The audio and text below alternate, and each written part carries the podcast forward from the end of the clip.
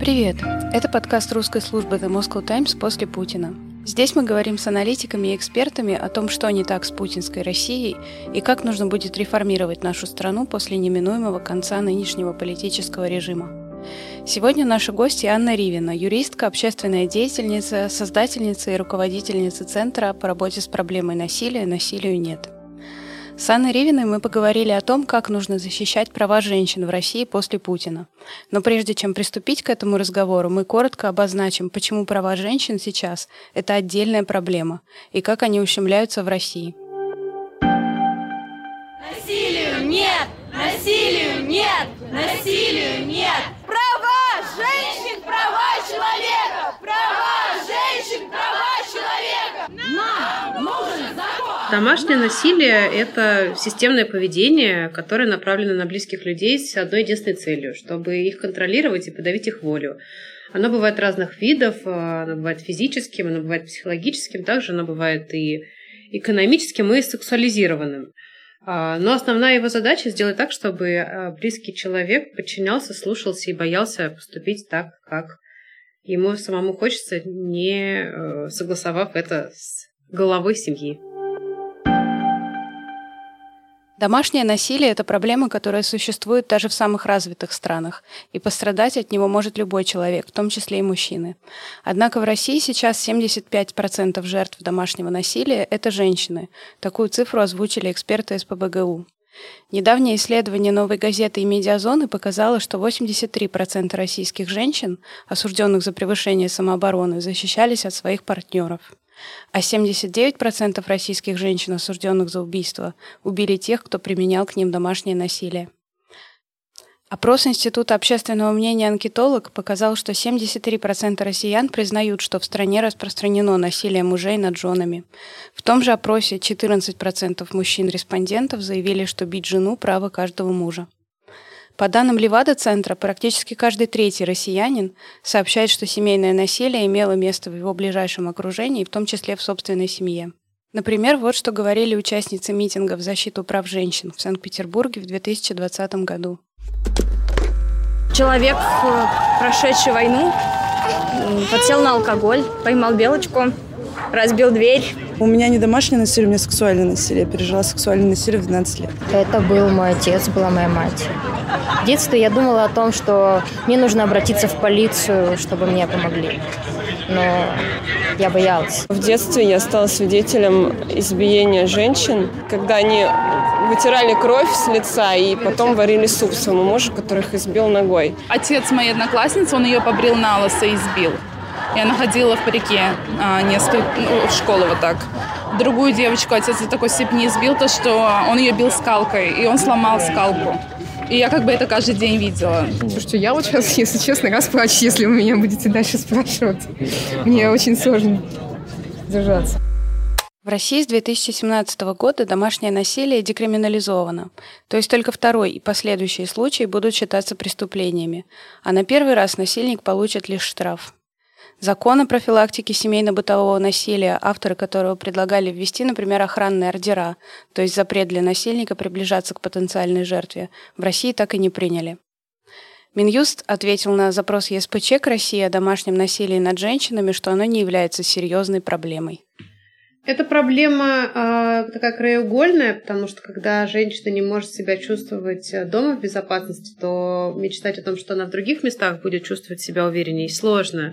Э, поскольку если можно ждать опасности от самых близких, которые должны, по идее, любить, защищать, то ждать чего-то от... Э, людей э, на улице или на работе остается не в первую очередь.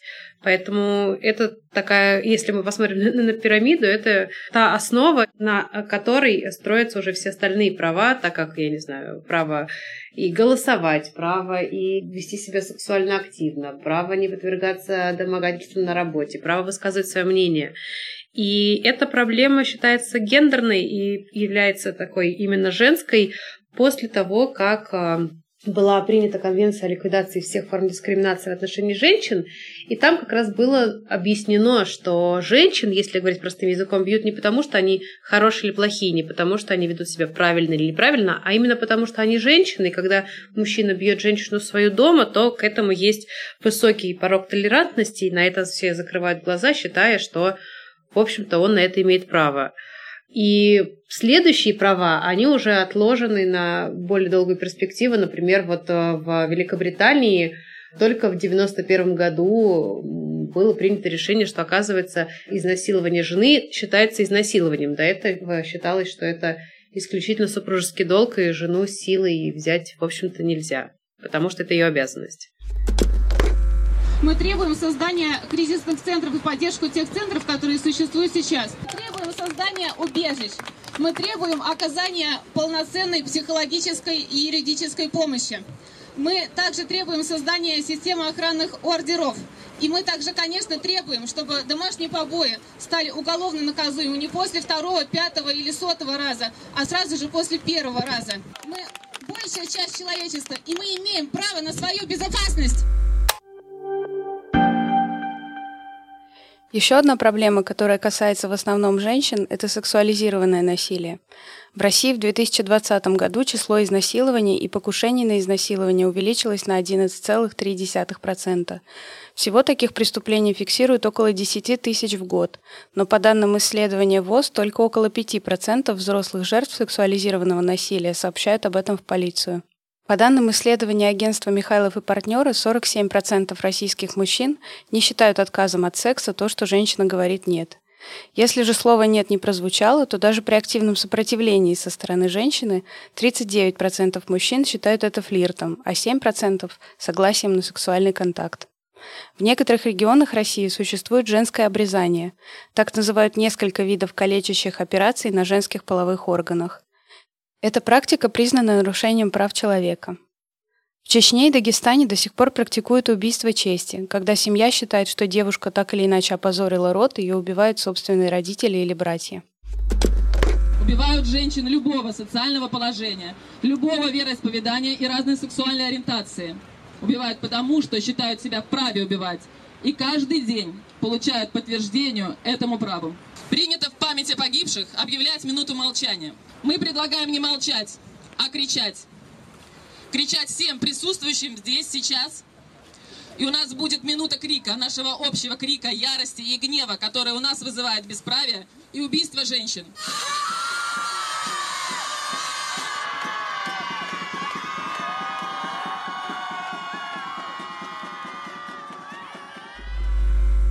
И это еще не полный список проблем, которые касаются именно женщин. Так в России регулярно пытаются ограничить право на аборт. Например, в 2020 году Минздрав предложил проект приказа, который устанавливает специальные показания для прерывания беременности. В России Трудовой кодекс запрещает дискриминацию по признаку пола, но в реальности женщины постоянно с ней сталкиваются. Это подтверждает отчет Минэкономразвития. В 2019 году разрыв в зарплатах женщин и мужчин составил 27,9%, что превышает средний показатель по миру.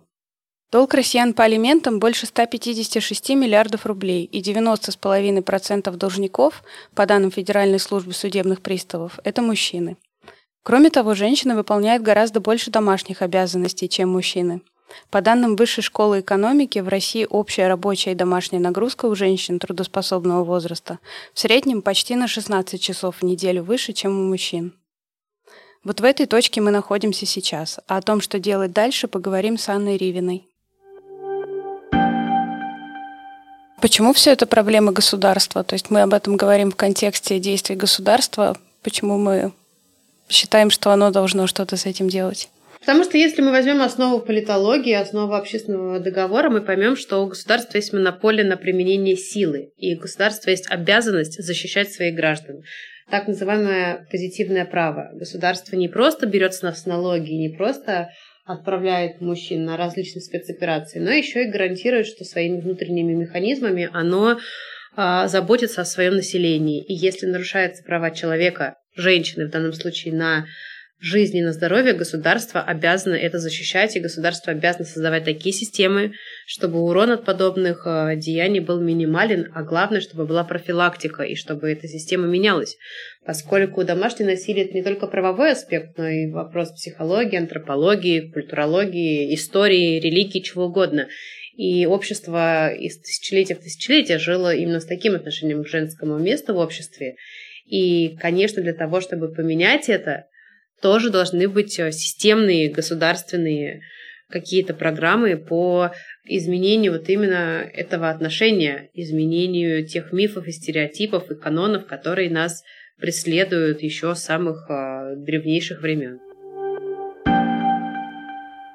Про наше государство можно, с одной стороны, сказать, что оно явно не хочет принимать закон о домашнем насилии, потому что вы очень много боролись, и депутаты, в частности, Оксана Пушкина, а, и НКО, и активистки боролись за то, чтобы закон этот все-таки был принят, но принят он так и не был, и Минюст явно дал понять, что эта проблема нам не интересна. То есть он назвал эту проблему э, не очень важной или второстепенной или что-то в этом духе. Но с другой стороны, э, в принципе, обсуждение таких проблем есть, и недавно был сокращен список запрещенных для женщин профессий.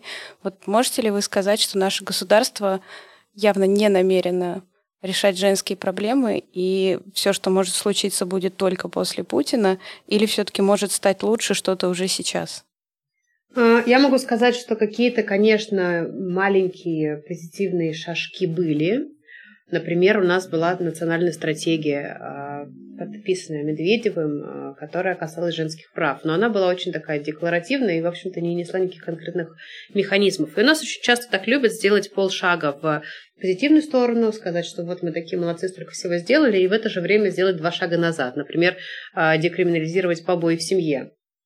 И, конечно же, за то время, сколько я занимаюсь этой проблемой, это около семи лет, были и взлеты и падения этих надежд, были заявления Матвиенко, что сейчас мы быстро все сделаем, потом были слова различных а, чиновников и высокого уровня, которые говорили «да-да-да, сейчас все будет», потом опять все это спадало. А мои коллеги, которые занимаются этой темой по 10-20 по лет, видели больше таких а, циклов, когда обещали вот-вот-вот, а потом все равно ничего не происходило. Но я бы, конечно, хотела отметить, что все те размышления и переживания, которые были на этот счет, они все остались до 24 февраля, потому что после этой даты мы живем совершенно в другом а, режиме отношения и к человеческой жизни, и к безопасности, и к женщине, к мужчине, неважно. То есть у нас теперь насилие – это абсолютно а, провозглашенный культ и государственная линия. А вы считаете, что это отразится в том числе и на том, что происходит внутри России в отношении домашнего насилия и так далее? Без сомнения, не бывает иначе, когда у людей есть такое толерантное отношение к ежедневным перечислениям смертей, к ежедневным перечислениям бед и чудовищных каких-то событий, когда, опять-таки, у нас есть а, десятки тысяч а, мужчин, которые сейчас видят войну, видят смерть, зачастую сами ее осуществляют, и с ними никто не работает, как и с ними не работали после чеченских войн, как с ними не работали после Великой Отечественной войны. Человек приходит, у него либо есть вседозволенность, если у него есть садистские наклонности, и он, наоборот, упивается тем, что он может делать что угодно безнаказанно. Если человек не стремился к применению насилия, но он, он насмотрелся такого ужаса, то, конечно же, у него куча различных расстройств, и, конечно, у него тоже совершенно ненормальное отношение к границам, к безопасности, к норме и тому подобное. Война, она очень легко за секунду всех возвращает в пещерный режим, и так было, так есть, и, к сожалению, будет, и поэтому задача любого адекватного государства и общества, и человека в частности, всеми возможными силами делать а, так, чтобы войн не было, потому что это трагедия для всех, для мужчин, для женщин, для детей, для пожилых людей. А, насилие будет и дома, насилие будет и на улице в других масштабах, и изнасилование в других масштабах, и алкогольное потребление будет с горя в других масштабах. И, конечно же, а, нужно понимать, что когда приходит мужчина с войны, то зачастую за ним идет этот шлейф героя, А, и, в общем-то, если женщинам и так сложно пойти и сказать, что мужчина делает это в их адрес, то здесь либо он будет герой, про него нельзя плохого слова сказать, либо все будут говорить, что он бедный, несчастный, как же так, и оправдывать его поведение как раз тем, что он прошел те или иные испытания, и женщина в очередной раз должна все понять, принять, простить и терпеть.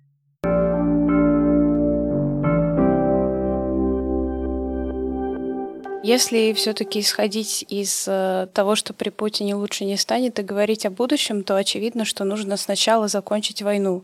И вот если представить, что мы находимся в той точке, когда война закончилась, как-то изменилась власть, и дальше можно что-то делать, что нужно сделать в первую очередь с правами женщин и с их защитой? Какие первые действия? Вы знаете, я отвечу очень просто, но надеюсь, что емко.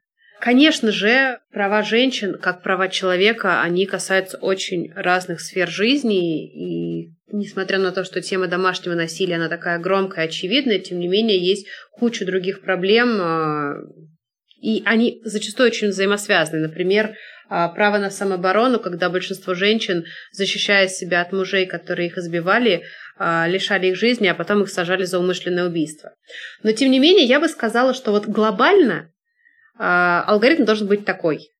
Нужно, во-первых, начать соблюдать те законы, которые у нас уже есть, потому что некоторые законы у нас написаны, но они не воспринимаются как практика, они воспринимаются как что-то абстрактное. Конституция, семейный кодекс, уголовный кодекс. У нас люди просто, а, которые работают в правоохранительной судебной системе, не выполняют тех предписаний, которые уже являются а, обязательными на государственном уровне. И вторая мера – это, конечно же, уничтожение всех дискриминационных механизмов. Это может быть и дискриминация на работе в силу пола, и дискриминация в силу ориентации.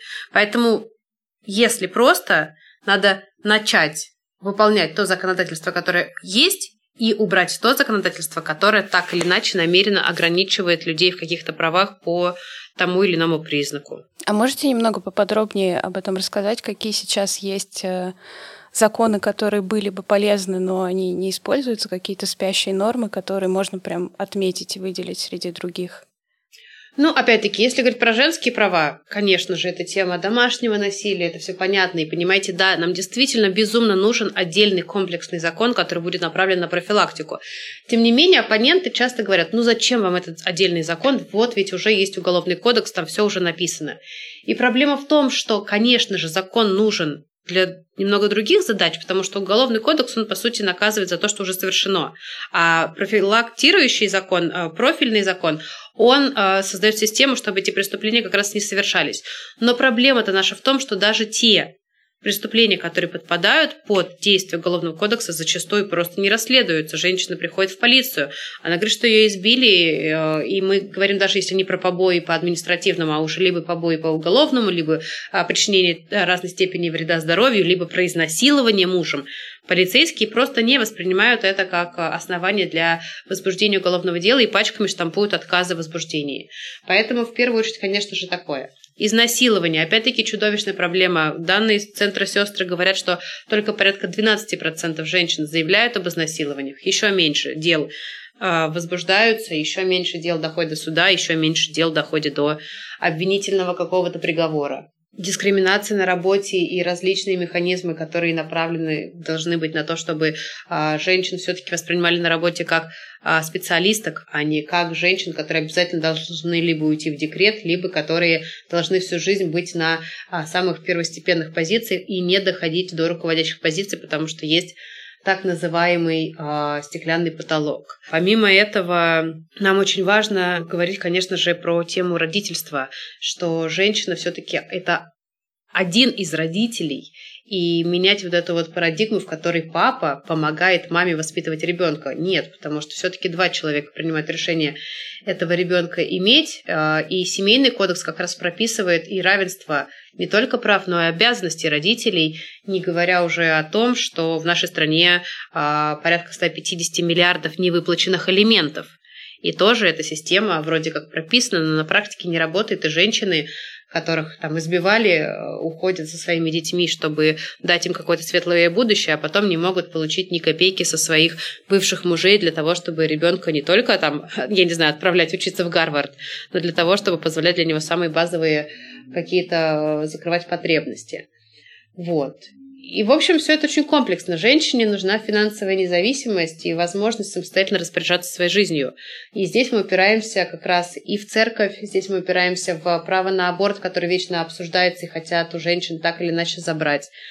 А, женщинам просто должны дать немножко возможность пожить, а, исходя из своих потребностей, а не навязанной а, тысячелетиями женской какой-то ролью, женским предназначением, которое она должна всех обслуживать и должна а, всем угождать. Что вот фактически для этого должна будет сделать новая власть? То есть вот кто-то придет э, на демократических выборах и будет наверняка некоторая растерянность.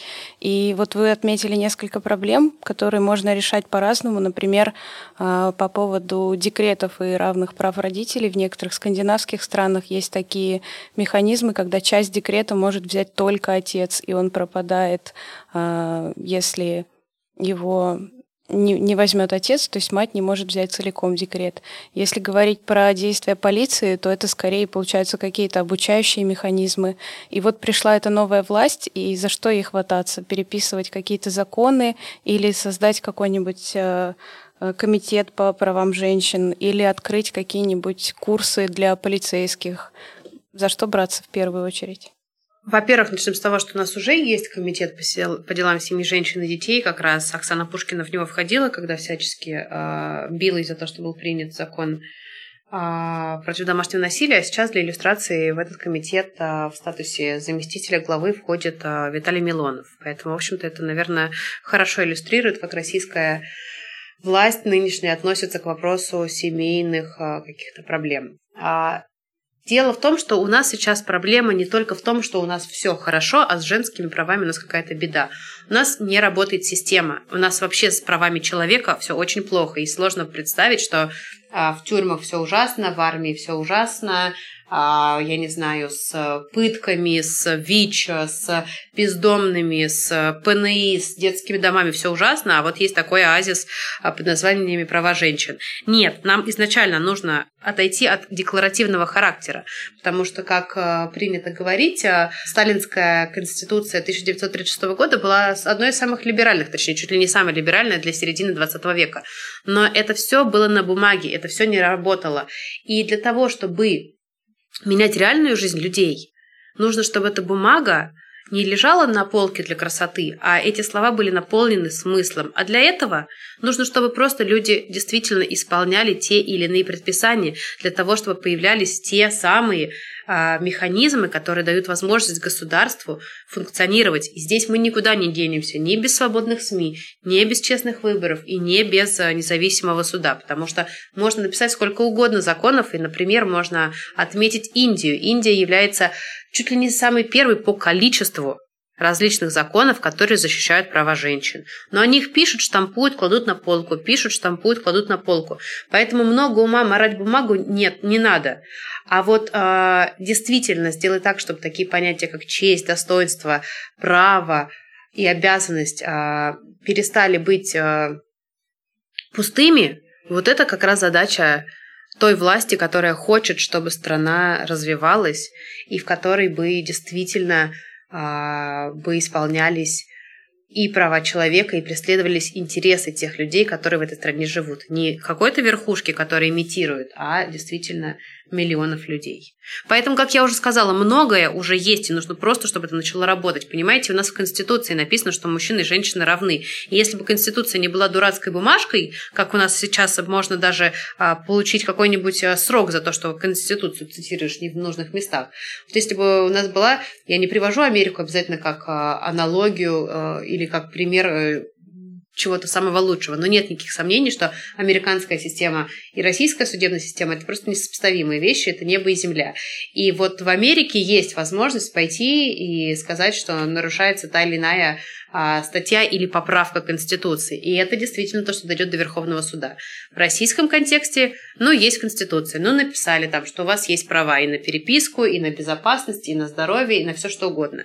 На практике этого нет. Поэтому какой смысл нам взять и написать еще а, трехтомник? Нет такой задачи. Есть задача начать что, выполнять то, что уже предписано, и начать создавать системы, чтобы проблема не решалась, когда она уже существует, а чтобы она э, изначально не создавалась, потому что у нас очень любят работать со следствием и не изучают причины. Каждый раз, будь это будет какой-нибудь э, ужасный пожар в кинотеатре, где умирают дети, пусть это будет какая-нибудь э, трагедия на шахте, у нас все время идет потом имитация. Давайте вот сейчас случилось, давайте срочно что-нибудь сделаем. А алгоритм не прорабатывается. Люди все равно не следят ни за какими мерами безопасности.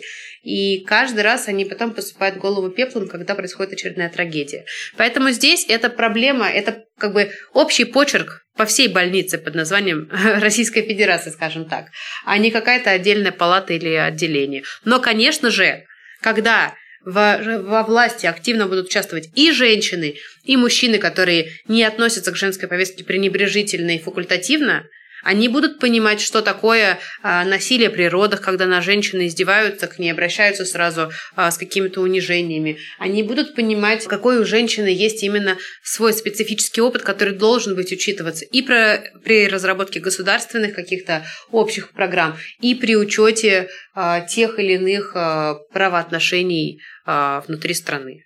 Для этого просто нужно разбираться, но нельзя разбираться во всем. И, например, сегодняшняя Дума, понимаете, вместо того, чтобы идти к женским организациям и спрашивать экспертизу у тех, кто работает с этим, а, на обсуждение тех же абортов приглашают в Государственную Думу деятелей РПЦ.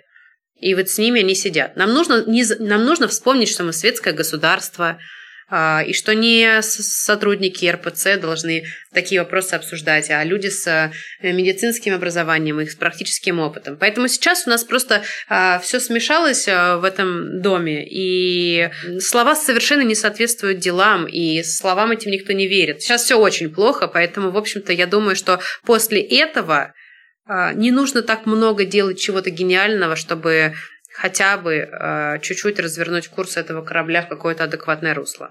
Но я вот в ваших словах слышу, что чтобы развернуть, нужны какие-то ликбезы, какое-то образование, потому что если просто придет новая власть и скажет, давайте исполнять Конституцию, то все остальные россияне подумают, ну, все так говорят, давайте жить так же дальше, как жили, потому что все говорят, что давайте, чтобы все было хорошо, но никто ничего не делает.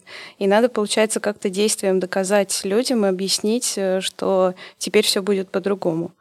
Ну, вы понимаете, э, ну, конечно же, опять-таки, вы очень правильно отметили про обучение а, полицейских, но это, опять-таки, является одним из пунктов такого очень стандартного набора законодательства о профилактике семейного бытового насилия, где действительно в полиции создается отделение, где есть а, женщины, полицейские, знающие специфику насилия, понимающие, что такое цикл насилия, понимающие, почему зачастую женщина может захотеть забрать заявление, и всю эту специфику. Конечно, это факт. То есть, грубо говоря, конечно же, нам нужно, чтобы у нас в полиции, как и в больнице, были врачи, которые знают, с чем они работают, они просто получили корочку. Но если у нас в Государственной Думе, понимаете, сидели бы такие люди, как, например, а, Елена Анатольевна Лукьянова, которая профессор конституционного права, а не люди, которые то актеры, то спортсмены и вообще не понимают ни духа права, ни законодательства, ни системы государства, то и работа шла бы по-другому, потому что у государства не только есть монополия на применение силы, но и монополия на информацию и информирование. Поэтому, если было бы желание, было бы огромное количество и творческих коллективов, и кино, и театральных постановок, и фильмов, и программ по телевидению. Если у нас сейчас выключить Соловьева, Киселева и вот эти 60 минут и начать там людям объяснять те самые классные штуки, которые реально написаны в Конституции, говорит, что там написано, что вообще-то ваши права имеют значение, имеют вес, и у вас есть механизмы, как пойти и отстоять свои права, если у людей не будет запрета на то, чтобы они могли объединяться, чтобы защищать свои интересы, а, когда у них, например, отхватывают землю, когда у них отбирают дома, когда государство их обманывает с чем-то еще. Сейчас нельзя все. Поэтому люди ни во что и не верят.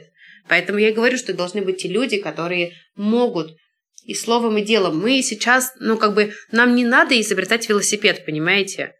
А, нам нужно просто, чтобы делом занимались профессионалы, которые могли бы и объяснять, не только понимать, но и объяснять другим, почему те или иные вещи важны. И, конечно же, э, как показывает история э, человечества, людям, за редким, за достаточно небольшим исключением, в массе своей больше нравится делать добрые дела. И когда люди бы знали, что у них будет а, хорошая квартира, хорошая премия. Не за то, что они фальсифицируют результаты на выборах, не за то, что они отказывают по какой-то причине там а, батюшкой навязанным женщинам без денег, без а, будущего делать аборты, а если бы они знали, что у них будет честь и а, благодарность за то, что они делают хорошие дела, конечно же, люди бы с радостью делали в массе свои хорошие дела.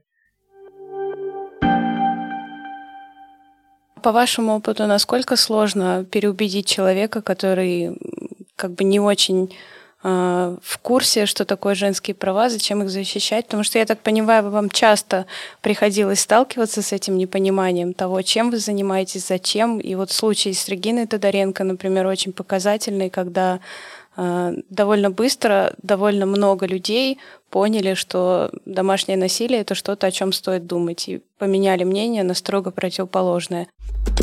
Регина Тодоренко – это российская телеведущая, которая два года назад в одном из своих интервью сказала, что женщины, которых бьют их мужья, сами виноваты. Она подверглась серьезной критике в соцсетях, ее лишили нескольких рекламных контрактов, и через какое-то время Тодоренко сняла фильм о домашнем насилии, осознала свою ошибку, извинилась и начала сотрудничать с центрами поддержки женщин, пострадавших от побоев. В том числе она стала амбассадором Центра насилию нет, которым руководит Анна Ривина. Вот как вы думаете, может ли это произойти в масштабе страны? У меня нет никаких сомнений, что может. А, ну вот, например, смотрите, я помню четко свое детство, когда а, Москве никто не пристегивался э, за рулем и никто не останавливался на пешеходных переходах. И казалось, что это какой-то такой очень далекой Европе. И я помню, когда я еще была маленькая, я приезжала откуда-то из-за границы, и я очень уверенно подходила к пешеходному переходу, зная, что машина сейчас остановится. И меня там часто и мама, и кто-то дергивали, что подожди, здесь не останавливаются, здесь еще нужно э, уговорить, чтобы тебя пропустили перейти дорогу. Сейчас такого вопроса нет. Москва в этом смысле действительно очень быстро пришла к европейским показателям. Ты приходишь, подходишь к пешеходному переходу, все останавливаются. Поэтому, когда есть запрос, когда есть желание, все это делается очень быстро. Я могу сказать, что, конечно же, есть а, разрыв коленческий, и не все люди, а, скажем так, старые закалки, а, возьмут и легко примут то, что женщина, оказывается, тоже человек, и отойдут от своего э, стереотипного мышления которое подтверждено их практическим опытом, что женщина может только готовить, что женщины глупые, что женщины там то, все третье, десятое. И, в общем-то, нету задачи всех людей переубедить. Есть задача только так, чтобы поведение одних людей не мешало комфортно жить другим. Человек имеет право думать, что ему не нравятся, например, люди другой ориентации, люди другого цвета кожи, люди другого пола или гендера. Он на это имеет право но он не должен э, формировать и практиковать какие-то дискриминационные практики. Он не должен обижать. Он должен знать, что если он приходит и говорит, баба за рулем это обезьяна с гранатой, он должен знать, что либо к нему просто все отнесутся негативно за такие очень э, устаревшие и несмешные шутки, либо это может быть основанием для какого-то этического разбора, если, например, это происходит на работе, и работодатель нетерпим к тому, чтобы женщин считали людьми второго сорта. Все практики эти уже написаны. Потому что действительно, если мы говорим про а, то, что происходит дома, то здесь нам нужны психологи, которые смогут донести до российского населения, что а, проблемы нужно решать не топором и бутылкой водки, а при, при зачатке каких-то проблем их нужно проговаривать. У нас люди вообще не умеют друг с другом разговаривать. Это тоже очень-очень большая проблема. Нас люди не умеют с детьми разговаривать. У нас язык силы пока что еще является очень э, распространенным. А вот если у нас будет вот эта мягкая сила по разговору, по помощи людям в беде, э, по жестким ультимативным установкам, что закон нельзя нарушать и закон защищает благополучие граждан, мы уже переходим к другому вопросу, переходим к вопросу работодателей. Тогда мы можем понять, что в в многих странах есть практика, где если происходит какой-то конфликт, связанный с тем или иным, то можно пойти к работодателю, и будет уделено должное внимание. Никто не будет смотреть с шутками и прибаутками на то, что приходит молодая девочка в коллектив, а там, я не знаю, все взрослые мужчины ходят, у них капают слюни, и они там ее пытаются за зад, пардон, ухватить.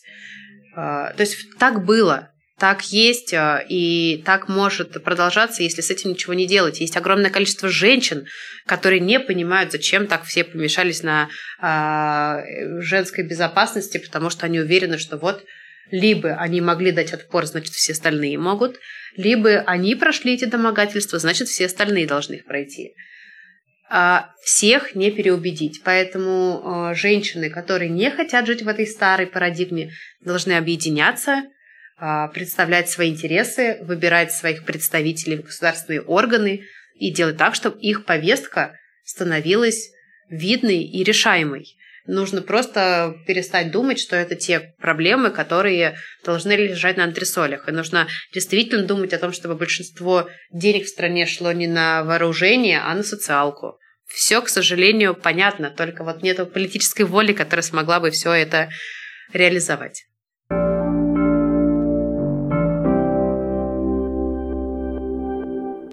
Вот вы много говорили о том, что люди, которые радикальные православные, например, которые борются с принятием того же закона о домашнем насилии, устраивают митинги за традиционные ценности, они много делают для того, чтобы складывалось впечатление, что их больше, чем на самом деле. И вот хотелось бы вас спросить в э, свободной России будущего, будут ли эти люди оказывать какое-то существенное влияние на общество или ничего дополнительного даже не надо будет делать, они просто растворятся в огромном количестве других инициатив, э, людей, которые будут заниматься чем-то, чем они хотят заниматься. Мне хочется верить, что если Россия прекрасная когда-нибудь и будет существовать, то в ней любые люди будут иметь право высказывать все свои мнения, все свои желания, которые, э, как любит говорить президент Российской Федерации, в рамках закона. Поэтому если приходит э, какой-нибудь деятель и призывает уничтожить всех инакомыслящих, это одно дело. А если он отстаивает, что он хочет иметь право а, не делать аборт, ради бога, за ним должно быть право этот аборт не делать. Мы можем посмотреть опять-таки на Америку, это же тоже действительно э, очень много общего, очень много параллелей, тоже огромная страна с очень разными видениями. Мы прекрасно знаем, что такое красный пояс, там Техас или что такое там, не знаю, прогрессивная Калифорния и тому подобное. Люди, которые, ну, никогда не найдут общий язык по ряду вопросов. Опять-таки, все эти истории с выбором Трампа или Хиллари или Байдена тоже, опять-таки, раскол американского общества, когда люди просто категорически не понимали, как говорить на одном языке. Опять-таки, Америка – страна, в которой сейчас в ряде штатов возвращается очень репрессивное законодательство касательно абортов. А, все это есть. Но вопрос, как это сосуществует. То есть, например, вот есть какой-нибудь какой-нибудь штат, который там принимает что-то за аборты. И этот штат знает, что есть а, Верховный суд, который потом будет с этим разбираться, и он будет пытаться понять, а, насколько право женщины на аборт – фундаментально для американского общества или нет. И мы прекрасно знаем, что там а, судьи назначают пожизненно, и огромную роль играет а, то, от какой партии тот или иной судья, какие у него взгляды, консервативные или не консервативные. И получается, что это вот эти вечные весы, когда общество все это по чуть-чуть взвешивает и пытается найти компромиссное какое-то существование для всех. И, конечно же, порой бывают какие-то перекосы, как не может ну, не может быть иначе в любом обществе. У нас же получается, что всегда э, кто-то берет очевидный верх и палками бьет того, кто снизу. Бьет палками э, свободных выборов, бьет палками э, пропаганды, бьет палками э, той или иной политики.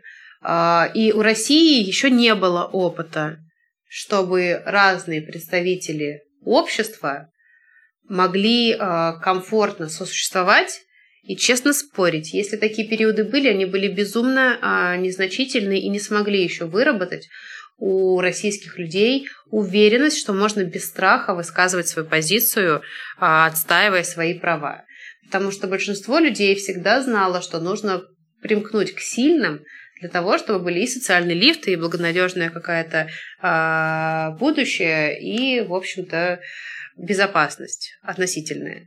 Вот. Нам еще нужно прийти к тому обществу, еще пройти этот опыт, когда действительно а, в Думе а, необходимы коалиции, когда депутаты, которые могут быть категорически не согласны по одним вопросам, а, объединяются для решения других вопросов. Мы еще не наработали такого уверенного опыта. А люди, которые э, советской закалкой, они вообще помнят еще, что генсек как сказал, так и будет. И люди молодые тоже привыкли, потому что не будем забывать, что много уже есть совершеннолетних людей, которые э, родились при нынешнем президенте. И не будем забывать, что э, многие ребята, которые сейчас участвуют в так называемой спецоперации, тоже всю жизнь прожили при нынешнем президенте. Поэтому здесь э, никуда от этого не деться, с этим совсем нужно будет разбираться. Но, к большому сожалению, до того, как эта прекрасная Россия будущего к нам придет, нам нужно проделать колоссальную работу, потому что никогда а, такое идеальное государство никому э, в руки не сваливалось. Как а, известно, это результат больших трудов, э, преодоления препятствий, и, в общем-то, это сложно. А есть какой-то опыт других стран, которые сознательным усилием улучшили ситуацию в сфере прав женщин? Потому что мы сейчас много видим примеров, как все становится хуже и хуже, как в Туркменистане буквально недавно новый президент запретил женщинам почти все, как э, в Афганистане, где к власти пришли талибы. И вот есть ли какие-то обратные примеры движения в будущее вперед, у которых мы можем что-то позаимствовать, подсмотреть? Воспользоваться их опытом? Конечно же, есть те, э, на которых, в общем-то, всегда и все смотрели, когда речь заходила о концепции прав человека. И это я в первую очередь назову не Америку, я в первую очередь назову европейское сообщество, которое вообще у нас а, монополист по, скажем так, созданию цивилизации, который навязывается потом всем другим регионам а, мира и в рамках колониальной политики, и в рамках какой-то такой монополии на правильную культуру. И если, например, в Польше до сих пор есть чудовищная проблема с теми же абортами, то многие другие страны просто показывают поразительную прогрессивность и то, что там они еще не собираются останавливаться на том, а, что достигли. Вот, например, а, пару дней назад обсуждалось, что в Испании а, можно будет брать э, трехдневный отпуск для женщин, у которых сильные боли во время менструации. Для талибов это, наверное, действительно что-то очень непонятное. А в Испании это уже происходит. Так же, как вы верно отметили, и отпуск для отца по воспитанию ребенка, чтобы это был не только папа приходящий, но чтобы это был человек, у которого действительно тоже крепкие связи с этим ребенком, и он участвует в его жизни активно. Опять-таки возьмем шведскую модель касательно а, женщин, вовлеченных в проституцию, да, где а, система направлена на то, чтобы, в общем-то, искоренить это явление, которое действительно по разным причинам существовало тоже на протяжении всего существования человечества. Поэтому примеров масса, есть у кого учиться, но для этого нужно, чтобы учились не руководительницы НКО, не активистки, а люди, которые, э, в общем-то, принимают решения на государственном уровне, или хотя бы люди, которые слушают эксперток, которые могут им на пальцах объяснить то или иное. Конечно, в идеальном э, будущем э, те самые женщины, которые все это понимают, объясняют, они потом и могут быть теми, кто становятся принимающими решения. И я очень рада видеть вокруг себя а, большое количество потрясающих женщин, которым я, я с радостью дала возможность представлять мои интересы на уровне государства.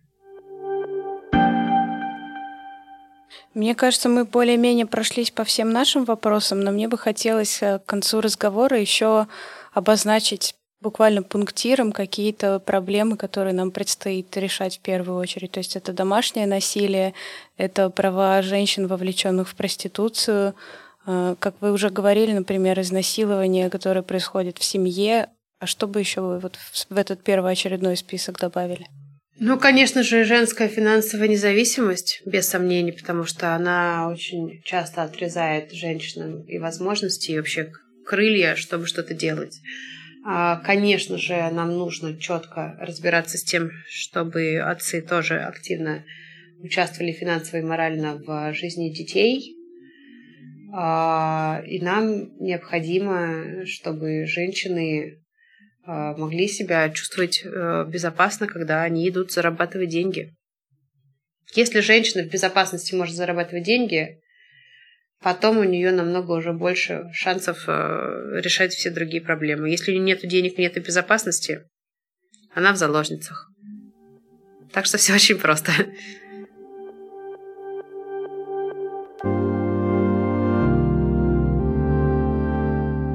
Это был подкаст русской службы The Moscow Times после Путина. Спасибо, что слушали нас и до встречи в следующих выпусках. Подписывайтесь на нас на всех платформах, где вы слушаете подкасты.